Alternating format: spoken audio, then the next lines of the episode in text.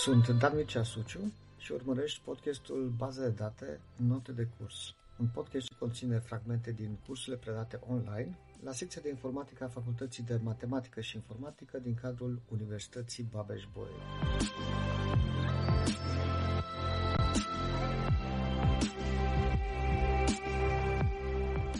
Că, dacă un index creat pentru o tabelă ne ajută să regăsim mai rapid, cu mai multă ușurință, înregistrări din tabela respectivă pe baza valorilor unei chei de căutare, adică pe baza valorilor pe care le iau atribute ce compun o astfel de cheie de căutare, acel index ne poate crea anumite probleme în momentul în care vrem să modificăm conținutul tabelei respective. Da? Cu cât avem mai mulți index definiți pentru o anumită tabelă, cu atât poate să fie mai dificilă operația de adăugare de registrări, de ștergere de registrări sau de modificare de registrări din acea tabelă. Da? Pentru că trebuie să facem toate aceste actualizări și în index și asociați tabelei respective. Dacă indexul este creat sub forma unui uh, fișier uh, simplu, da, unui fișier secvențial. De fiecare dată când adăugăm, ștergem sau modificăm înregistrări, noi trebuie să inserăm sau să extragem intrări dintr-un astfel de uh, index pentru ca, până la urmă, acel index să fie util, da? pentru că, de obicei, noi stocăm într-un astfel de index toate intrările ordonate după valorile pe care le iau atributele cheie de căutare aplicând o căutare binară, noi să putem să ajungem cu mare ușurință la informațiile de care noi avem nevoie. Și atunci, utilizarea unor structuri arborescente, cum ar fi de pildă arborii binari, pare să fie o soluție foarte bună de compromis, pentru că într-un astfel de arbore nu sunt foarte multe operații pe care noi să trebuiască să le facem atunci când operăm modificări asupra unei tabele. Deci încercăm să Uh, creștem viteza uh, și în ceea ce privește actualizarea, nu doar în ceea ce privește accesul la, la date. Și dacă folosim uh, un arbore binar, evident că avem nevoie și de mm, anumite structuri suplimentare, da? va trebui să avem pentru fiecare informație distinctă a unei chei de căutare, un așa numit pointer left și pointer right, care să reprezinte referințe către rădăcina subarborelui binar din stânga, respectiv rădăcina subarborelui binar din, uh, din dreapta. Da. E nevoie de mai multă, mai multă memorie, uh, evident, aici. Uh, dar mai este, mai este și altceva. Haideți să vedem puțin cam cum ar fi cel mai bun mod de a stoca undeva în memoria internă sau undeva pe hard disk o astfel de structură de arbore binar a unui index. Am luat un exemplu foarte, foarte simplu de arbore binar care este format din uh, șase noduri. Vedem că avem rădăcina L mare, toate valorile mai mici decât L mare sunt în partea stângă, toate valorile mai mari decât L mare sunt în partea dreaptă și tot așa avem sub rădăcinile sau rădăcinile sub arborilor uh, stâng și drept D și Q, etc. Și atunci am stocat la, într-o anumită zonă de memorie la adresa 1, da? i-am spus uh, nodul L, am pus acolo și data L zicând că m- mm, voi stoca și alte informații legate de înregistrarea respectivă. Nu este obligatoriu, puteți să aveți pur și simplu un pointer către zona de memorie unde este stocată, unde este memorată înregistrarea corespunzătoare, dar este mai puțin important acest aspect aici. După care avem 2 și 4, unde 2 și 4 reprezintă adresele 2 rădăcinii subarborului din stânga, 4 a rădăcinii subarborilor din, din dreapta. Acum, uh, pentru Q, pentru rădăcina subarborului din dreapta, vedeți că avem pentru primul pointer null, pentru că el nu are niciun subarbore în partea stângă și atunci acel pointer uh, nu pointează către nimic, însă avem un 5 aici, care este un uh, pointer către S, da? care reprezintă rădăcina subarborului din dreapta și S are 0, 0 pentru ambii pointeri. Asta înseamnă că este o frunză, da? într-un astfel de arbore uh, binar. Și pentru a reuși să parcurgem un astfel de arbore, singurul lucru de care am avea nevoie ar fi un pointer către rădăcina acestui arbore binar, după care putem, uh, prin diverse metode, să parcurgem arborele în fel și chip. Da? Și avem acest root. Este o variabilă stocată undeva uh, care ne dă adresa rădăcinii corespunzătoare structurii unui astfel de index. În plus, ce mai avem pe lângă uh, această informație? Avem și acest free care reprezintă, de fapt, un pointer către prima locație liber, prima locație care nu este ocupată de vreun nod. Da? De pildă, aici, acest slot, uh, la adresa 3, da? noi nu avem memorat un nod efectiv în uh, arbole binar, deci este o locație goală. Și toate aceste locații goale, uh, eu le-am memorat sub forma unei liste simplu înlănțuite, folosindu-mă de locația rezervată de obicei pentru pointerul sub arborul din stânga ca să fac o diferență între valorile pe care le ia acest uh, pointer, am zis că le pun cu minus acele adrese care reprezintă adrese ale unor locații libere. Da? Deci uh, prima locație liberă este cea de la adresa 3, următoarea este la adresa 6, iar este liberă, următoarea este la adresa 9, da? ultima locație de aici. Pe aia null, null înseamnă că nu mai am alte locații egoale. În momentul în care adăugăm o nouă înregistrare și în tabela noastră și prin urmare trebuie să adăugăm și în indexul nostru o nouă intrare corespunzătoare, noi vom încerca să căutăm prima locație goală, unde să memorăm acel nod, probabil că va fi cea de la adresa 3, după care acest free uh, va lua valoarea 6. Da? Începutul listei respective va uh, fi dat de o altă, uh, o altă locație, un alt slot. Mm. Pe de altă parte, în momentul în care eliminăm un nod de aici, am eliminat o registrare și trebuie să eliminăm și un nod uh, corespunzător din indexul nostru, locația respectivă se va, se va elibera uh, și noi vom transforma acea locație goală uh, în capul listei acestea simplu înlănțuite. Da? Acel free va fi acea locație, va pointa către acea locație și după aceea pointerul din stânga cu minus va pointa către adresa Uh, fostei uh, locații care a reprezentat începutul acestei liste. E relativ simplu, nu cred că vă zic ceva deosebit în acest moment, dar e o, o încercare de a utiliza într-un mod cât mai uh, judicios uh, spațiul de memorie pe care le avem la dispoziție, pe de o parte, și pe de altă parte o modalitate de a face, uh, de a implementa aceste modificări, adăugări și ștergeri cât mai rapid, folosind o astfel de structură de arbore binar. Ok, acum haideți să mai vedem puțin care sunt operațiile pe care noi le putem uh, realiza pe acest arbore. Evident, înserare de înregistrare nouă și asta înseamnă că în arborele nostru binar se, vor, se va insera un nod nou care, se, care va reprezenta o frunză nouă. În cazul ăsta am încercat să simulez adăugarea unei noi intrări cu valoarea pentru cheia de căutare E mare. E mare e mai mic decât N, este mai mare decât D, este mai mic decât uh, F.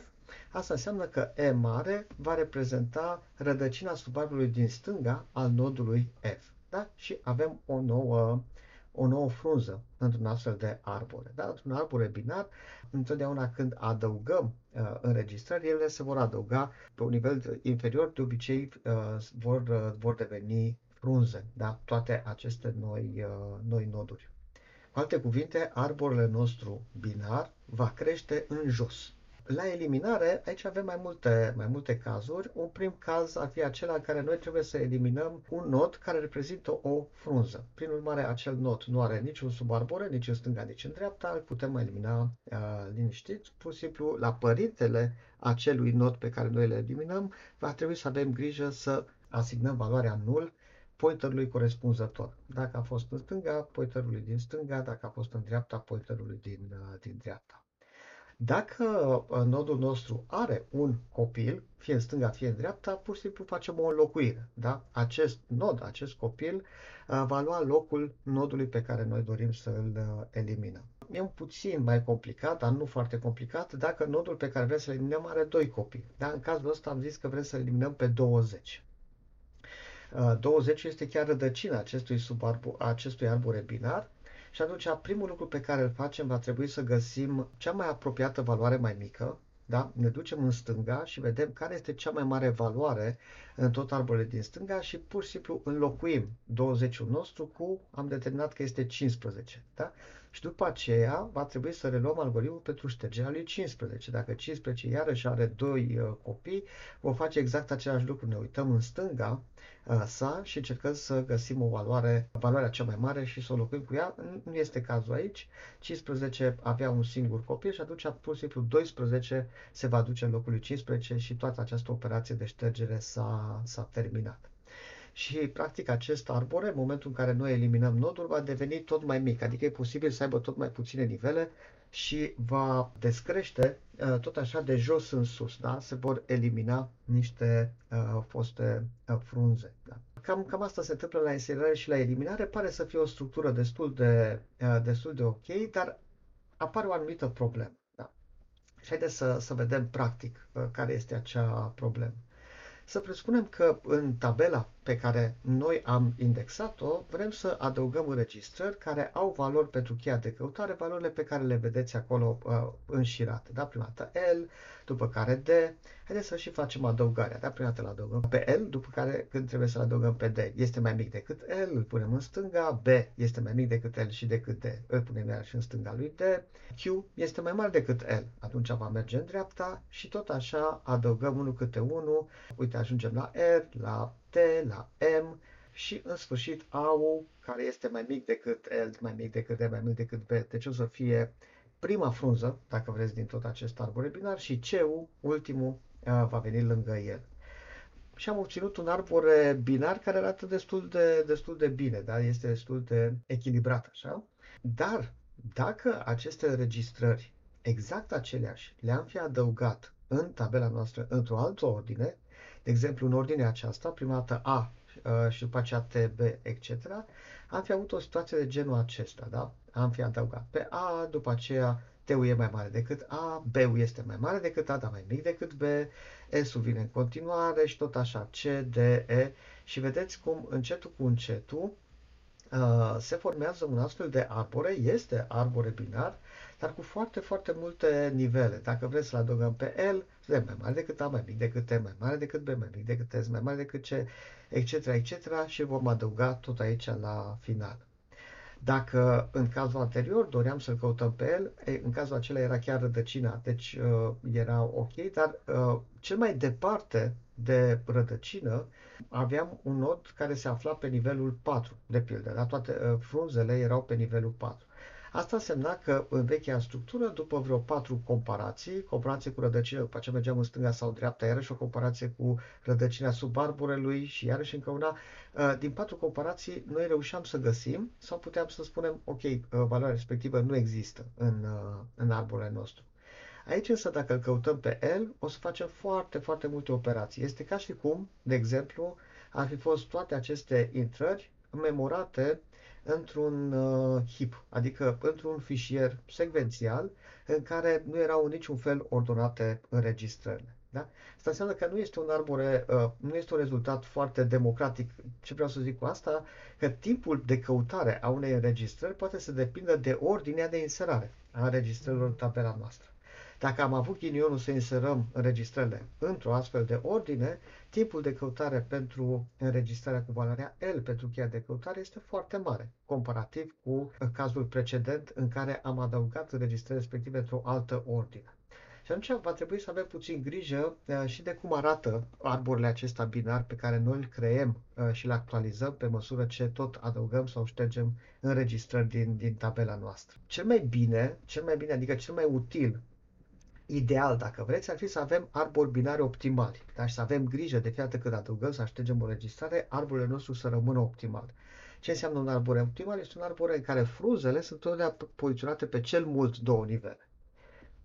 Arată excelent în momentul în care toate frunzele sunt pe același nivel, însă pot să fie pe cel mult. Da? Deci nu o să avem niciodată o discrepanță din asta, un defazaj așa dintre frunze în care să fie 3, 4 sau chiar mai multe uh, nivele da? între, între ele. Doar că pentru a menține un arbore binar optimal, pentru a păstra această proprietate, numărul de atribuire acolo, de operații pe care trebuie să le facem este destul de mare. Întreținerea este una destul de complicată. Și atunci, mai degrabă alegem o soluție de compromis. Și această soluție de compromis se numește arbore echilibrat, arbore binar echilibrat. Arbore binare echilibrați sunt o soluție de compromis de ce? Totuși păstrează oarecare, un oarecare echilibru acolo între frunzele care se află pe nivele diferite, în același timp, uh, din perspectiva întreținerii, sunt mai ușor de uh, întreținut. Ce înseamnă un arbore binar echilibrat? Înseamnă că dacă ne uităm la oricare nod din arborele ăsta, uh, dacă măsurăm înălțimea sub arborului său stâng și înălțimea sub arborului drept și facem diferența între aceste înălțimi, noi trebuie să obținem sau 0, înseamnă că sunt de înălțimi egale, cei doi subarbori, sau 1 sau minus 1. Da?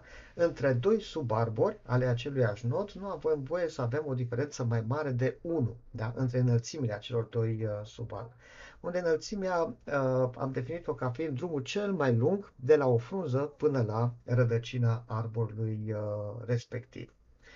Și avem în total șase cazuri uh, distincte de, de dezechilibrare și am să vă arăt uh, uh câteva din aceste, din aceste cazuri.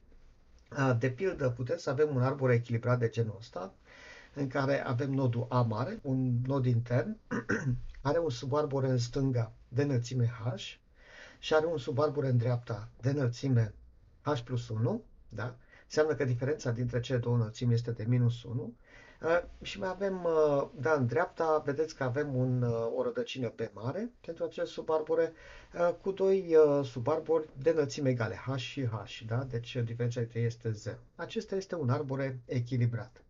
Dacă noi însă adăugăm o nouă înregistrare care trebuie să intre în subarborele A3, dar se va adăuga subarborului A3 ca, ca frunză, arborele nostru se va dezechilibra. Da? Uh, la nivelul uh, nodului A mare o să avem o diferență de minus 2 între înălțimile subarborilor uh, săi. Cum îl reechilibrăm? Păi foarte simplu, dacă ne imaginăm acest arbore ca fiind un fel de lănțișor, nu știu, ne putem face o imagine de genul acesta asupra acelui arbore care este prins, dar este ținut așa cu, cu mâna de nodul A pur și simplu lăsăm pe A și îl apucăm pe B și îl ridicăm mai, mai sus. Cam, cam asta ar fi ideea. Da? Deci uh, B mare va deveni în cazul acesta părintele lui A, A mare va fi rădăcina subarului din stânga lui B și are sens pentru că A, A mare este mai mic decât B mare, subarborele lui A1 a lui A mare conțin valori mai mici decât A mare, deci automat și mai mici decât B mare, deci este foarte ok. Și ceea ce reprezenta până atunci subarborele stâng al lui B mare devine subarborele lui A mare. Acolo sunt valori mai mari decât A și mai mici decât B, deci este în regulă să facem uh, lucrul ăsta. Și sunt doar două atribuiri pe care trebuie să le, să le facem acolo, uh, deci este foarte uh, simplu. Uh, și după ce avem aceste atribuiri, uh, după ce facem aceste atribuiri, obținem o astfel de structură care este mai echilibrată decât înainte, da? pentru că atât la nivelul nodului B mare, cât și la nivelul nodului A mare, diferența dintre înălțimile subarburilor este, este 0. În mod simetric putem să avem situația aceasta, da, în care am adăugat aici o nouă înregistrare în subarburile A1 și după reechilibrare obținem acest uh, subarbure pe care îl vedeți aici. Astea sunt două din cazuri. Deci vedem un caz mai complicat, cazul 3. Aici avem A, B și C. Aici avem trei uh, noduri din acest arbore binar pe care a trebuit să le, să le scoatem în evidență. Este clar da, că diferențele între subarbori la B sunt 0, la C sunt 0, la A este minus 1. Dacă adăugăm o registrare nouă care trebuie să fie poziționată ca frunză în subarburile A3, Iarăși, uh, arborele nostru echilibrat se dezechilibrează, vedem la nivelul A mare avem diferența minus 2 și atunci, tot așa intuitiv, îl ridicăm de data aceasta pe B. Da? Îl luăm așa pe B în sus. BU, uh, fiind mai mare decât A și mai mic decât C, el poate să uh, fie păritele celor doi. A mare se va transforma în rădăcina subarborului stâng a lui B, C mare se va transforma în rădăcina subarborului drept a lui, a lui B. De data asta avem uh, patru atribuiri de, de făcut. Da? Și ajungem la această, la această formă. Da, cam, cam asta ar fi. Uh, restul de cazuri, cazul 4, 5 și 6, sunt iarăși cazuri simetrice a, a acestui uh, caz pe care deja l-am discutat. Uh, deci avem două sau patru operații de atribuire maxim pe care trebuie să le facem pentru a reechilibra arborul. E mai ușor de întreținut decât un arbore optimal. Da? Asta ar fi o, o situație. Prin urmare, am văzut că arborii binari pot să fie utilizați cu succes în memorarea unor uh, index pentru tabelele noastre, totuși ei au uh, o problemă. Uh, avantajul lor este că funcționează foarte bine aplicând da, un fel de căutare binară uh, atunci când căutăm o singură valoare într-un astfel de arbore, dar nu funcționează foarte bine atunci când căutăm valori multiple. De exemplu, atunci când căutăm, uh, dacă avem un select de genul vârstă mai mare decât 20. Deci nu căutăm doar înregistrările pentru care valoarea este 20, ci căutăm toate înregistrările pentru care vârsta este mai mare decât 20. Asta va presupune găsirea primului element da, din tot acest uh, șir de înregistrări, după care parcurgerea întregului arbore binar într-o anumită ordine, care nu este foarte uh, simplă, dar este și aceea costisitoare de punere al timpului, pentru a regăsi toate celelalte elemente care urmează după acest prim uh, element. Bun, și atunci când avem uh, căutări pe intervale, uh, e mai degrabă o altă structură care ne-ar putea uh, folosi. Aici avem două tipuri de, avem trei, dar deocamdată le vedem doar pe două, două tipuri de pagini de memorie. Sunt pagini în care noi memorăm valori pentru chei de căutare. De pildă, în pagina asta am memorat valoarea K1 și K2 pentru cheia noastră de căutare și în plus mai memorăm niște pointeri către pagini ce conțin registrările efective. Aici este un pointer către pagina 1 ce conține registrări cu valori mai mari decât K, mai, pardon, mai mici decât K1 Aici, pagina 2, o să avem înregistrări ce conțin valori între K1 și K2 pentru cheia de căutare și pagina 3 cu valori mai mari decât K2, dar evident mai mici decât K3 care probabil că este memorat în următoarea uh, pagină și așa mai, uh, și așa mai departe. Asta e un mod de a crea un astfel de, de fișier index și atunci ce vom face? Vom aduce în memoria internă toată această, toată această zonă, aplicăm o căutare uh, binară pentru a găsi înregistrările pe care noi le căutăm. Și după aceea, dacă avem o căutare pe interval, știm că toate registrările uh, le găsim în continuare, în secvență. Uh, toate informațiile în acele pagini sunt, uh, sunt memorate oarecum secvențial. Dacă totuși acest index este prea mare, da, acest index este prea mare, putem să indexăm indexul. Da? Și o să avem o astfel de structură arborescentă în care fiecare nod conține m valori pentru cheia de căutare uh, și în același timp reține m plus 1 pointeri către m plus 1 noduri ce reprezintă rădăcinile subarborilor săi. Deci avem un nod care are mai mulți uh, subarbori, pe care la fel fiecare dintre nodurile acestea iarăși conține uh, m valori pentru cheia de căutare, etc., etc. și mergem mai departe. Uh, aici, sub această linie, avem pagini uh, ce conțin înregistrările efective. Acolo este memorată tabela noastră și vedem că este o tabelă, da, pe indexul ăsta trebuie să fie index clustered, pentru că înregistrările din acea tabelă sunt oarecum memorate în aceeași ordine în care sunt memorate și entry-urile, intrările pe baza valorilor cheilor de căutare în indexul uh, nostru. În plus, pe lângă acele uh, pagini, apar și așa numite pagini suplimentare. Da? Uh, pentru că aici mm, noi va trebui să memorăm viitoarele înregistrări care vor fi adăugate în uh, tabela noastră. Da? Dacă adăugăm o nouă înregistrare de pildă care are valori mai mici decât prima valoare de aici, dar mai mari, uh, mai mici decât prima valoare, cu siguranță trebuie să fie memorate în această pagină. Dacă această pagină se umple, va trebui să creăm o pagină suplimentară, un așa numit uh, overflow page și să memorăm acele înregistrări uh, acolo. Da? Și de asta ziceam că avem de fapt trei tipuri de pagini și le-am pus aici data pages, index pages și overflow pages. Index pages sunt de fapt toate acele pagini ce conțin doar valorile cheilor de căutare și pointer către uh, nodurile de pe nivelele ulterioare, da, de pe nivelele de mai jos. Data pages sunt pagini ce conțin efectiv înregistrări din tabelele noastre și overflow pages apar mm, când și când, în funcție de cum am uh, adăugat sau am șters noi înregistrări în tabela noastră. Conțin tot înregistrări din tabelă, doar că ele nu mai sunt, uh, din păcate, ordonate. Da? Costul întreținerii lor pentru a păstra ordonate este unul destul de, destul de mare. Uh, ok, haideți să vedem un exemplu. Da, să presupunem că avem un astfel de uh, arbore, i-am zis arbore ISAM, uh, am trecut un pic mai repede de unde vine acest ISAM, de la Indexed Sequential Access Method, da? metodă de acces secvențial indexat, uh, poartă, poartă numele. Și să presupunem că avem un astfel de arbore, am pus doar pentru simplitate uh, să avem maxim două valori pentru cheile de căutare memorate în aceste uh, pagini și atunci fiecare nod are maxim 3, uh, 3 subarbori, da? maxim 3 pointeri către, către subarborii săi. Și uh, acesta este nodul rădăcină. Aici sunt alte două noduri ce conțin intrări din indexul nostru, uh, iar aici jos sunt pagini de date. De asta le-am și pus cu steluță, uh, încercând să subliniez faptul că, sau să remarc faptul că, pe lângă valoarea cheii de căutare, avem memorate aici și toate celelalte valori pentru toate celelalte atribute din, uh, din tabela noastră.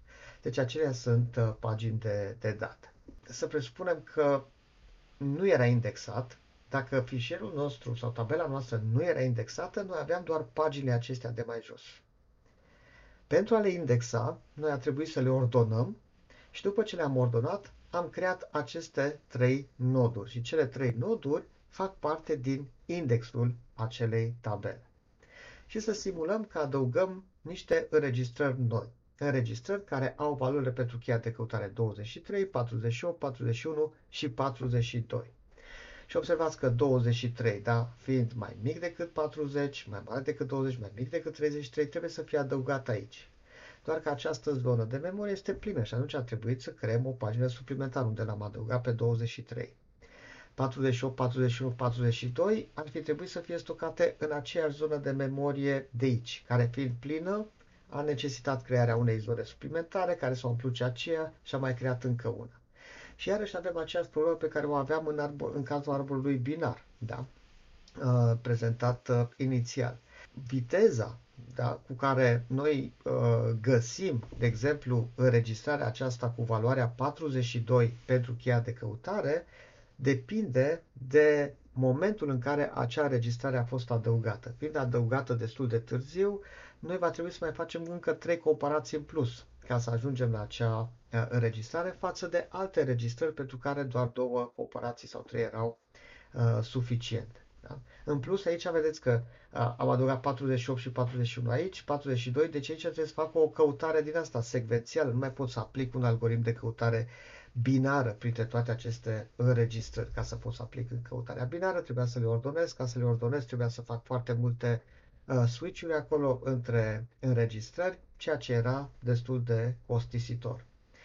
Uh, această structură de index, acest ISAM, aici am făcut și o ștergere, da, scuze, uh, am simulat și o ștergere. Am presupus că vrem să ștergem registrele cu valorile 42, 51 și 97 uh, pentru cheile de căutare și uh, l-am șters de aici, cred că aici a fost 51, aici a fost 97 și l-am șters și pe 42. Da? Deci am eliminat o, o pagină din aceea suplimentară. Uh, foarte interesant aici e faptul că acest index este static. Da? Asta este cea mai mare Uh, cel mai mare dezavantaj al utilizării acestei structuri. Odată ce am indexat o tabelă, adăugările și ștergerile de înregistrări din tabela respectivă nu mai afectează indexul. De pildă, noi am șters valoarea 51. Acea înregistrare s-a șters de aici, din tabela noastră, dar 51 a rămas ca valoare pentru o intrare în index. Da? Ea a rămas ne, neatinsă. Și o, de ce spun că este important lucrul acesta? Pentru că un astfel de index este foarte util atunci când sunt mulți utilizatori care interacționează în același timp uh, cu o, înregistrările unei tabele. unii modifică, adaugă registrări, alții pur și simplu doresc să regăsească informații în, în tabela noastră. Ei pot să facă lucrul acesta pentru că netrăbuind să modifice fișierul index, acesta nu trebuie să fie blocat. Da? În cazul în care trebuia să fie modificate anumite elemente și în interiorul fișierului index, primul utilizator care voia să insereze o nouă valoare bloca acel fișier index ca să facă acele modificări în fișier. Ceilalți trebuiau să aștepte până când uh, acest utilizator își termină operația și după aceea putea să le acceseze. Fiind un fișier static, el nu este modificat. Doar că, după o anumită perioadă de timp, da, după ce se face un anumit număr de modificări, noi va trebui să reindexăm tabela noastră. De ce? Pentru că el s-ar putea ca uh, indexul nostru, sau mă rog, tot rezultatul ăsta pe care noi îl avem stocat în baza de date, în tabela noastră, să fie atât de dezechilibrat încât să uh, nu mai fie eficient așa cum ne-am fi, ne-am fi dorit. Apar foarte multe pagini suplimentare. Și atunci pur și simplu ștergem indexul, reordonăm toate registrările din tabela noastră și le reindexăm. Probabil că o să obținem un fișier index cu mai multe noduri, poate cu mai multe nivele și care va rămâne exact așa cum l-am creat noi atunci, o perioadă de timp până când este necesară o nouă reindexare. Da? Am încercat toate aceste idei să le pun pe, pe un singur slide în care să subliniez atât avantajele cât și dezavantajele acestei uh, modalități de, de indexare. Da? Dezavantajul ar fi acela că se dezechilibrează după inserări și ștergeri. Asta este una dintre probleme. Dar avantajul este acest acces concurent, da? în care uh, permite mai multor utilizatori să modifice înregistrări din, uh, din tabela noastră în același, uh, în același timp. Dar metoda asta de indexare, cum am scris aici în concluzie, este una foarte bună, foarte potrivită pentru acele tabele care se modifică foarte rar. Nu se prea adaugă, nu se prea șterg înregistrări de acolo. Sunt relativ statice tabele respective și atunci aceste, acești index sunt foarte utili pentru a regăsi informații în acele tabele foarte, foarte rapid.